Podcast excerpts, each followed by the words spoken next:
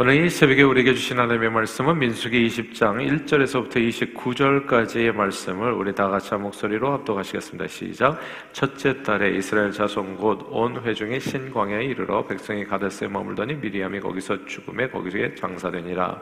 회중이 물이 없으므로 모세와 아론에게로 모여드니라. 백성이 모세와 다투어 말하여 이르되 우리 형제들이 여호와 앞에서 죽을 때에 우리도 죽었더라면 좋을 뻔하였도다.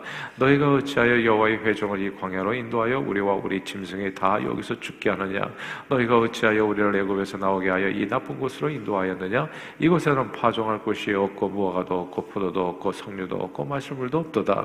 모세와 아론이 회중 앞을 떠나 회막문에 이르러 엎드리매 여호와의 영광이 그들에게 나타나며 여호와께서 모세에게 말씀하여 이르시되 지팡이를 가지고 내 형 아론과 함께 회중을 모으고 그들의 목전에서 너희는 반석에게 명령하여 물을 내라 하라. 그가 그 반석에 물을 내게 하여 회중과 그들의 짐승에게 마시게 할지니라. 모세가 그 명령대로 여호와 앞에서 지팡이를 잡으니라. 모세와 아론이 회중을 그 반석 앞에 모으고 모세가 그들에게 이르되 반역한 너희여 들으라. 우리가 너희를 위하여 이 반석에서 물을 내려 하고 모세가 그의 손을 들어 그의 지팡이로 반석을 두 번 치니 물이 많이 쏟아나오므로 회중과 그들의 짐승이 마시니라. 여호와께서 모세와 아론에게 이르시되 너희가 나를 믿지 아니하고 이스라엘 자손의 목전에서 내 거룩함을 나타내지 아니한 고로 너희는 이 회중을 내가 그들에게 준 땅으로 인도하여 드리지 못하리라 하시니라. 이스라엘 자손이 여호와 다투었으므로 이를 므리바 므리라 하니라. 여호와께서 그들 중에서 그 거룩함을 나타내셨더라. 모세가 가데스에서 에돔 왕에게 사신을 보내며 이르되 당신의 형제 이스라엘이 말해 우리가 당한 모든 고난을 당신도 아시거니와 우리 조상들이 애굽으로 내려갔으므로 우리가 애굽에 오래 거주하였더니 애굽인이 우리 조상들과 우리를 학대하였으므로 우리가 여호와께 부르짖었더니 우리 소리를 들으시고 천사를 보내사 우리를 애굽에서 인도하여 내셨나이다. 이제 우리가 당신의 변방 모퉁이 한 성읍 가데스에 있사오니 청하건대 우리에게 당신의 땅을 지나가게 하소서. 우리가 밭으로나 포도 오늘은 지나가지 아니하고 우물물도 마시지 아니하고 왕의 큰 길로만 지나가고 당신의 지경에서 나가기까지 왼쪽으로나 오른쪽으로나 치우치지 아니하리라 한다고 하라 하였더니 에돔 왕이 대답하되 너는 우리 가운데로 지나가지 못하리라. 내가 칼을 들고 나아가 너를 대적할까 노라. 이스라엘 자손이 이르되 우리가 큰 길로만 지나가겠고 우리나 우리 짐승이 당신의 물을 마시면 그 값을 낼 것이라. 우리가 도보로 지나갈 뿐인즉 아무 일도 없으리라 하나 그는 이르되 너는 지나가지 못하리라 하고 에돔 왕이 많은 백성을 건드리고 나와서 강한 손으로 막으니 에돔 왕이 이같이 이스라엘의 그의 영토를 지나가면 용납하지 아니하므로 이스라엘이 그들에게서 돌이키니라. 이스라엘 자손 곧 온 회중이 가데스를 떠나 호르산에 이르렀더니 여호와께서 에돔 땅 변경 호르산에서 모세와 아론에게 말씀하시니라. 이르시되 아론은 그 조상들에게로 돌아가고 내가 이스라엘 자손에게 준 땅에는 들어가지 못하리니 이는 너희가 므리바 물에서 내 말을 거역한 까닭이니라. 너는 아론과 그의 아들 엘레아살을 데리고 호르산에 올라 아론의 옷을 벗겨 그의 아들 엘레아살에게 입히라. 아론은 거기서 죽어 그 조상에게로 돌아가리라. 모세가 여호와의 명령을 따라 그들과 함께 회중의 목전에서 호르산에 오르니라. 모세가 아론의 옷을 벗겨 그의 아들 엘레아살에게 입히매 아론이 그 산 꼭대기에서 죽으니라.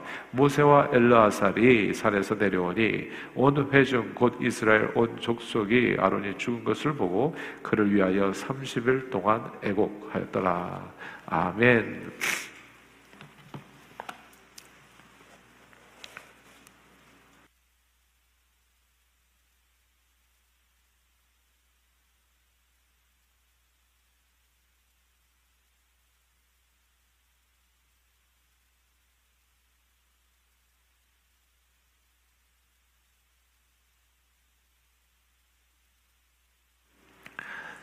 이스라엘 백성들이 출애굽한 목적은 사실 광야 생활이 아니라 하나님께서 약속하신 땅인 가나안 땅에 들어가는 것이었습니다. 목적이 있었죠. 광야에서 방황하는 것이 절대 목적일 수는 없죠. 근데 이게 애굽 땅에서 가나안 땅까지 들어가는 것이 이제 해변길을 택하잖아요. 그러니까 블레셋이 다스리는 그 해변길을 택해서 가면 고작 7일에서부터 15일 정도밖에 걸리지 않은 아주 짧은 길이었습니다. 그런데 그 15일 정도도 걸리지 않은 그 길을 이스라엘 백성들은 무려 40년 동안 가게 됩니다. 이제 그 이유를 왜 해변길을 선택하지 않았느냐에 대해서 성경이 이렇게 기록하고 있어요. 이스라엘 백성들이 그 강한 나라였던 이 블레셋, 군대가 아주 강했었죠. 블레셋과의 전쟁을 만나게 되어졌을 때 하나님을 믿지 못하고 마음을 돌이켜서 애굽으로 돌아갈까 이제 염려하였다. 이제 하나님께서 염려하는 마음으로 이스라엘 백성들을 그냥 직통거리로 가면 그렇게 빨리 갈 수 있는 길을 이제 저 남쪽 길을 갔다가, 그러니까 광야를 갔다가 우회해서 가는, 이제 요단강 쪽으로 해가지고 우회해서 모압 평지를 통해서 들어가는 그 길을 이제 선택하게 된 겁니다. 이렇게 광야길을 택해서 시내산 앞에서 일단 이제 하나님의 말씀을 받고 그곳에서 이제 훈련을 받게 되죠. 일종의 제자 훈련을 받게 되는 겁니다. 그래서 제자 훈련을 잘 받고, 그리고 이제 말씀으로 충분히 무장되고 준비되었다. 그러니까 성막을 통해서 제사도 드리고 또 회개도 하고, 또 하나님 말씀도 주셔가지고 하나님의 백성으로서 거룩한 삶을 살아갈 수 있도록 모든 준비를 다 마친 다음에, 그리고 이제 모압 평지 앞에 섰던 거지요.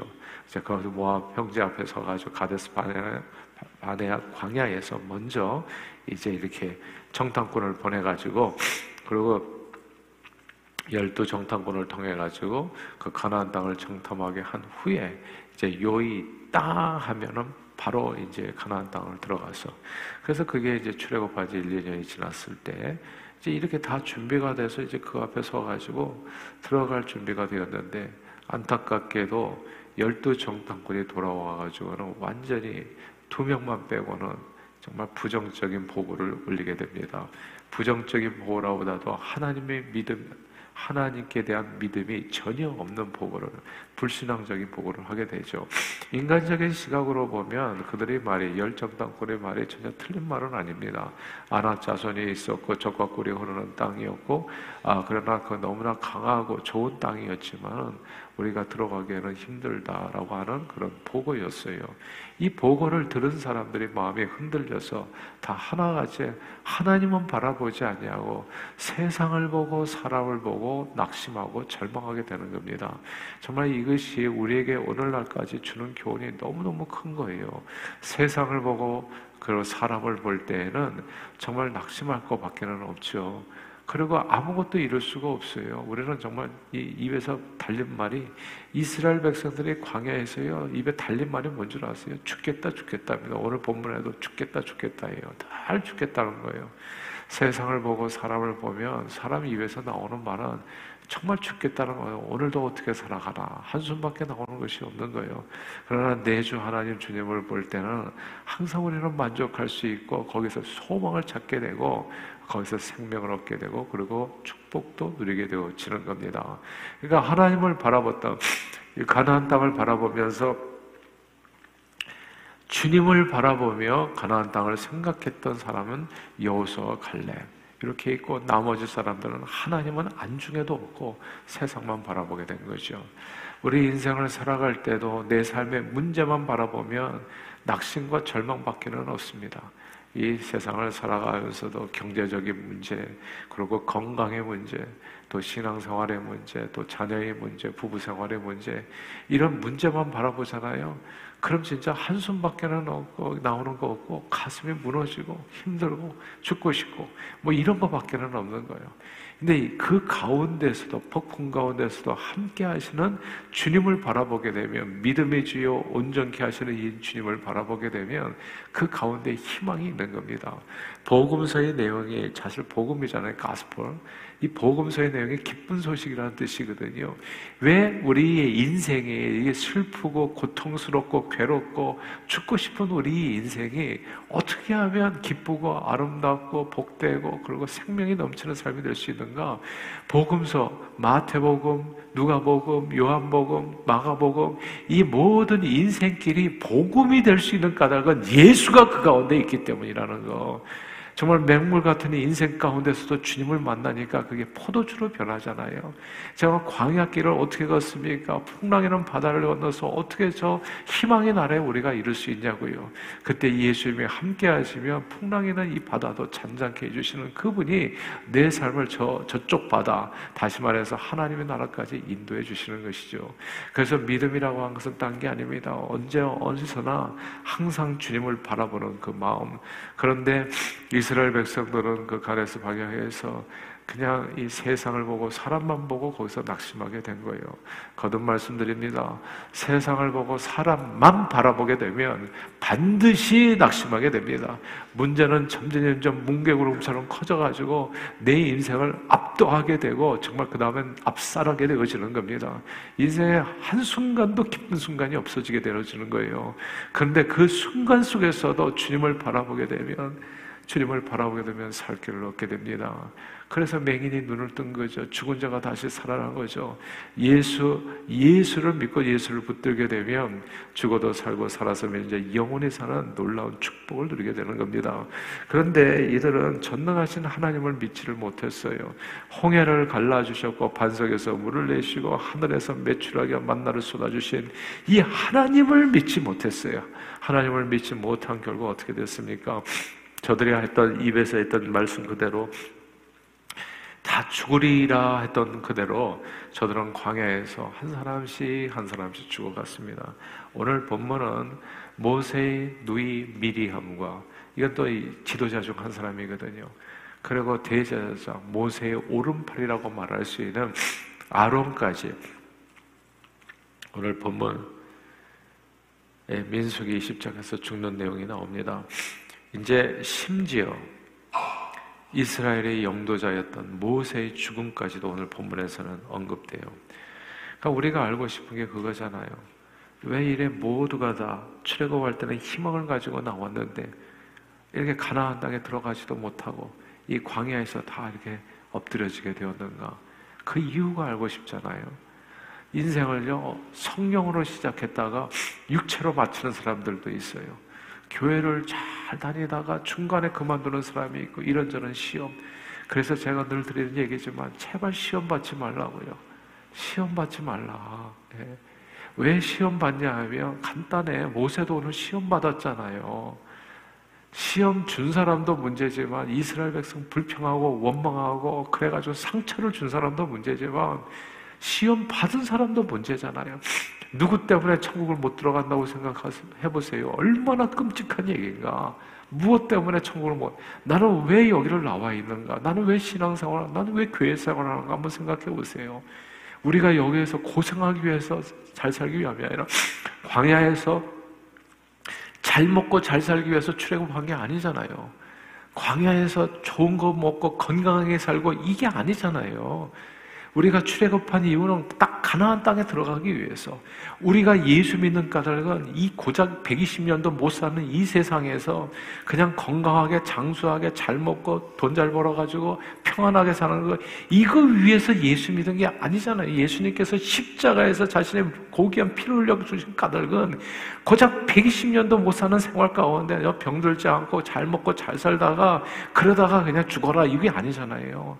주님께서, 예수 그리스도께서 십자가에 피 흘리신 까닭은 저와 여러분을 천국으로 인도하기 위해서. 이게 중요한, 천국에 들어가지 못할 것 같으면, 영원히 살지 못할 것 같으면, 우리 신앙이 정말 고린도전서 15장에 사도 바울이 얘기하는 것처럼 우리같이 불쌍한 사람은 없다, 그 얘기거든요. 근데 어떻게 해야 천국에 들어갈 수 있는가, 끝까지 승리할 수 있는가? 모세는 왜 광야 생활에서 그냥 이렇게 천국에, 가나안 땅에 들어가지 못하고 실패했는가? 그 이유가 오늘 본문에 딱 나옵니다. 야, 너무너무 중요한데요. 12절을 읽겠습니다. 20장 12절을 읽습니다. 시작. 여호와께서 모세와 아론에게 이르시되 너희가 나를 믿지 아니하고 이스라엘 자손의 목전에서 내 거룩함을 나타내지 아니한 고로 너희는 이 회중을 내가 그들에게 준 땅으로 인도하여 들이지 못하리라 하시니라. 아멘. 이 말 그대로 아론이 먼저 죽고 모세도 따라 죽죠.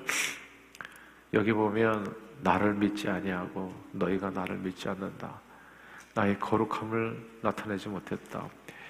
이게 하나님의 거룩함, 하나님께 영광 돌리는 길은 딱 하나예요. 믿음이 적은 자들아 왜 나를 믿지 못하느냐, 믿음이 왜 없느냐. 주님께서는 항상 믿음에 대해서 말씀하세요. 성경은 믿음이 없이는 하나님을 기쁘시게 못한다 말씀했습니다. 그래서 하나님께 나아가는 자는 반드시 그분이 계신 것과 자기에게 나아가는 자에게 상 주시는 이심을 믿어야 할지니라. 믿음이 없이는 하나님을 기쁘시게 못한다고요. 믿음이 없이는 하나님 앞에 영광 돌리는 삶을 살아갈 수가 없습니다. 너희가 나를 믿지 아니하고 이 대중 앞에서 나의 영광을 드러내지 못했다. 이 말씀을 꼭 가슴에 새길 수 있는 저와 여러분들이 되기를 바라요. 철로 역정에게 우리가 천국에 들어가는 것은 처음 시작도 믿음이고 마지막도 믿음입니다. 믿음에서 흔들리지 않기를 바라요. 믿음에서 흔들리지 않는다는 뜻이 무엇인가가 11절에 나옵니다. 이 11절 말씀이 되게 중요한데요.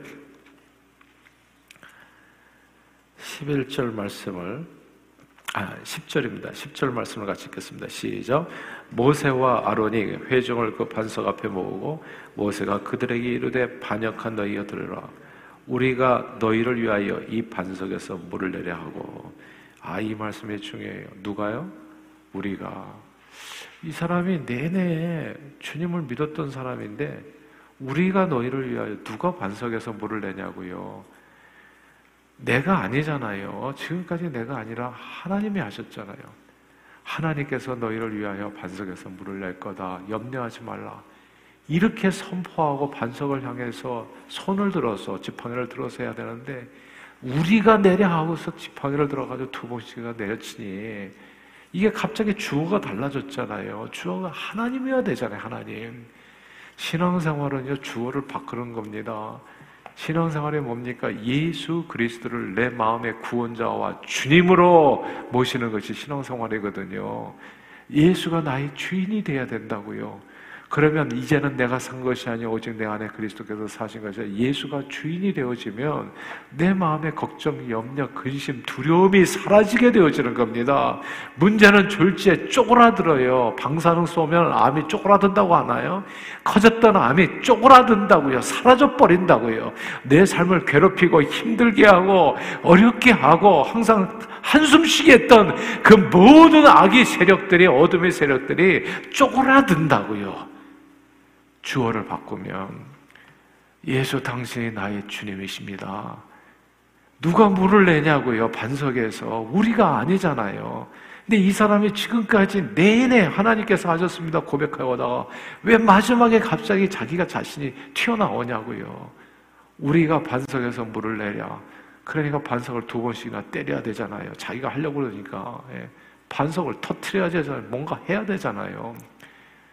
이 내용을 꼭 기억하십시다.